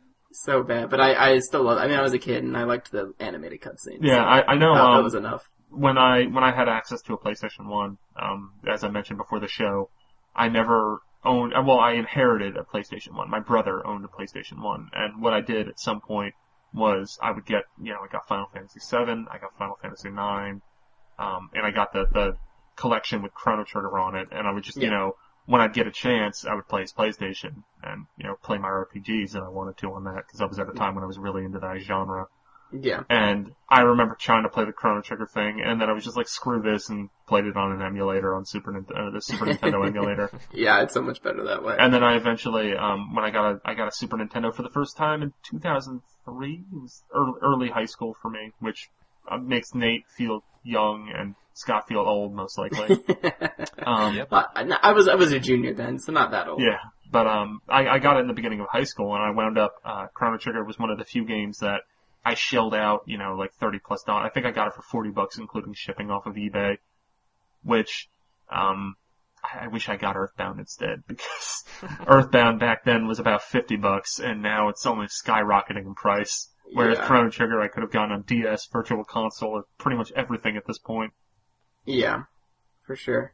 But Um, I, I think my logic at the time was, well, Earthbound's a Nintendo game; they'll re-release it. yeah, Of of course. course. Who would have known? Um, the to me, just to to kind of close out, and then we'll read this email that we got. But the the only scene in Chrono Cross that really like made me sad for for Chrono Trigger and like the characters um is near the end when Kid is in a coma and you're trying to get her out of it, and you're in this scene now in the uh, the burning orphanage which Lupo Oh, is running. yeah. and um, you know, there, there's kids there that you're you're rescuing, and then um, there's a point where you go down a hallway, and there's actually like paint, like drawings, like crayon drawings that the kids had done of the different heroes from Chrono Trigger, because obviously, you know, they were they were all friends still, and so the, those people obviously came back to kind of help out at the orphanage. And so like, and then when you click on them, it'll actually bring up the, the, the hand drawn pictures, and it's pretty cool and, and just cute and just sad. And so you get like pictures of Frog and Crono and Marle and all that stuff, and yeah, it's just it's just kind of sad. And then when you go into battles throughout that hallway, um, like when the c- camera zooms into the battles, it like cuts through the hallway, and you see all those pictures again, and it's just kind of like Yeah, I mean that was kind of cool. once again a really effective way of referencing the old game, but making it subtle. Yeah. And I, I do, I, I distinctly remember that. I mean, well, you know, to jog my memory a little bit with the burning orphanage, but when, immediately when you said that, I'm like, oh yeah, the crayon drawings. Yeah. I mean, it's, it's a very poignant scene, especially if, if you're a fan of Chrono Trigger. Oh, for sure. But yeah, so I, I appreciate it. I, I don't view it as like a, a direct sequel, but uh, just like a cool spin-off idea, and I, I like what they did and with the uh, with the world and stuff, and that it, it you know, it, it just made the the heroes of Chrono Trigger uh, not infallible, which I, I appreciate. You know that there there was no real changing the uh, the future. You know, they changed one, but they just made a new one. Mhm. Um, so I kind of like that. But let's read an email. It kind of ties into that. Well, um, well, this is but right, right before we get there, I just want to make the comment about that. Maybe that was the intention of this game, was to make it so, you know, Chrono Trigger wasn't seen as this infallible game that was perfect. And may, may, maybe it was a sly attempt by Square Enix and the, and the people working on this game to just be like, hey, you know what, Chrono Trigger game was pretty good, but guys, you know, th- those heroes aren't perfect. Like Frog, Frog messed up. He was kind of a dick. Like, Right. This is kind of them like trolling a little bit. Like, you know, they probably received That's- that's countless it. letters and, and emails saying like, give us a Chrono Trigger sequel, so this is what you got. Like, yeah. this sort of sad and somber story. Um, but here's the email from, um, Kasaki Project. Uh, he writes, I think Chrono Cross is wonderful and given a bad rap by Trigger fanboys. Basically, it's a unique and darkly compelling story. It was particularly unique and compelling for a late 90s JRPG. I mean, everything bad in the universe was Serge's fault. That's a pretty unique protagonist. The character stories were dark and tragic. Harley Quinn's story was sad. The game made her quite a compelling enigma and then ended it in a sad way. Serge and Kid's love story was particularly unfortunate. The game managed, with the help of the excellent score by Mitsuda, to create a constant sense of sorrow, longing, and melancholy. This wasn't a particularly common theme at the time. It's an excellent game, but people go into it expecting happy and good times. Instead, they get instead they get Greek tragedy. And I, yeah, I agree with that. I think Yeah. having like the the theme of consequence throughout is a a really effective means of storytelling. right. For sure. Yeah, I 100% agree with that, and I think that's really well said. So good job, Kasaki Project. yeah, and um, I guess going back to, uh, I felt like looking up what uh, I'll try to pronounce it right. Um, if someone wants to wants to write in with a phonetic correct pronunciation of uh, Masato Kato, Mhm. Kato. I I don't know. I'm not good with the Japanese. Actually, Neal, it's Do you actually know? I'm curious. no, I I don't. Yeah. Um, but he's he is the uh, he he was the director, scenario and scriptwriter, event planner, and FMV storyboard guy for Chrono Cross. He was also the story planner and scriptwriter for Chrono Trigger. So, I mean, if you think about it, this was the guy who came up with the story for Chrono Trigger, and then he made the story for Chrono Cross as the sequel Right. for it. so that, that that's true. They I were mean, his characters. Yeah, so- it came, it came from a legit source. But I also feel it's notable to, to mention what else this guy worked on. Before Chrono Trigger, he worked on all three Ninja Gaiden NES games. Oh, Um, weird. It's, at least, uh, just looking on his Wikipedia page, which may or may not be accurate, um, it said he's just a, he just worked on, uh, I guess like the, the art on Ninja Gaiden 1, but then he directed, or, you know, the, the cinema scenes for 2 and 3.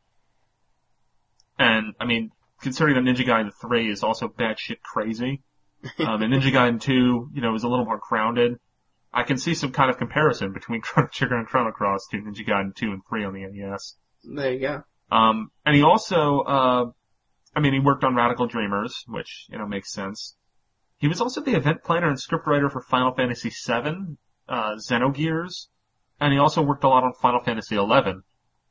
And even, even going farther down the list, he worked on Bi- Baten Kaitos, Um, a lot of Mana games, uh, when there was a bunch of Mana games coming out randomly in the mid 2000s. hmm Uh, Sands of Destruction, a Sega published DS game that supposedly, I think there's some time elements in that, so it, people compared the story a little bit to Chrono Trigger. Um, and then he also worked on Shiren the Wanderer on Wii, and he's currently working on Ninja Gaiden 3. Um, so he's going back to the well in that one. Well, there you go. Probably no one cares except for me, but but I thought that was pretty interesting. so yeah, I think that'll about do it. Closing thoughts, guys? Um, if you've never played Chrono Cross before, I highly recommend it. If you have a PlayStation 3, it is $10 on PSN and totally worth it if you like RPGs, like Chrono, Chrono Trigger. I mean, it is the kind of thing, um, it reminds me slightly of a comment I made in the NeoGaf thread for Dillon's Rolling Western, where someone asked if it was worth $10, and despite the fact that I don't like that game at all, I said yes, because it's either you're gonna really like it and that's cool, or you're gonna agree with me and hate it. So, it's either you're gonna really like this game and agree with me, or you're gonna hate it, and that's okay. You're just wrong. Uh, Nate, I, I know you're not very, you're, you know, you're still making your way through it, but anything No, I'm I'm uh, very much sold on it now after this discussion. I'm gonna see it all the way through. Perfect. And yeah, I, I would agree with Neal. If you're a Chrono Trigger fan and you haven't played this and you've heard bad things, you know, it's easily available now if you have a PS3. Um, I'd say definitely, definitely give it a look. It, it's interesting. And if you can just kind of put your, your trigger love aside, uh, it, it's, it's a very, um, just sort of courageous and bold idea for the franchise. Yeah, Um, and it even has a bunch of multiple endings that you can get in New Game Plus, which is Yeah. a, a series staple for all two games. Although in this one, uh, you can hold down the right trigger and it, uh, speeds up the gameplay. Oh, So you really? Can, you can, yeah, so you can play the game again and get through it that much faster. and your character's even strong still. You get your, your same level and stuff. So not only are you doing more damage, but you're, you're fast forwarding through everything. That's awesome. So, yeah, you can get through the game again in like less than 10 hours. So, there you go. So, alright, well thanks guys for joining me. Yeah. And, um, yeah, we'll see you guys later. If you guys want us to talk about Chrono Cross again, I'd totally do it. yeah, just let us know. Bye. Bye.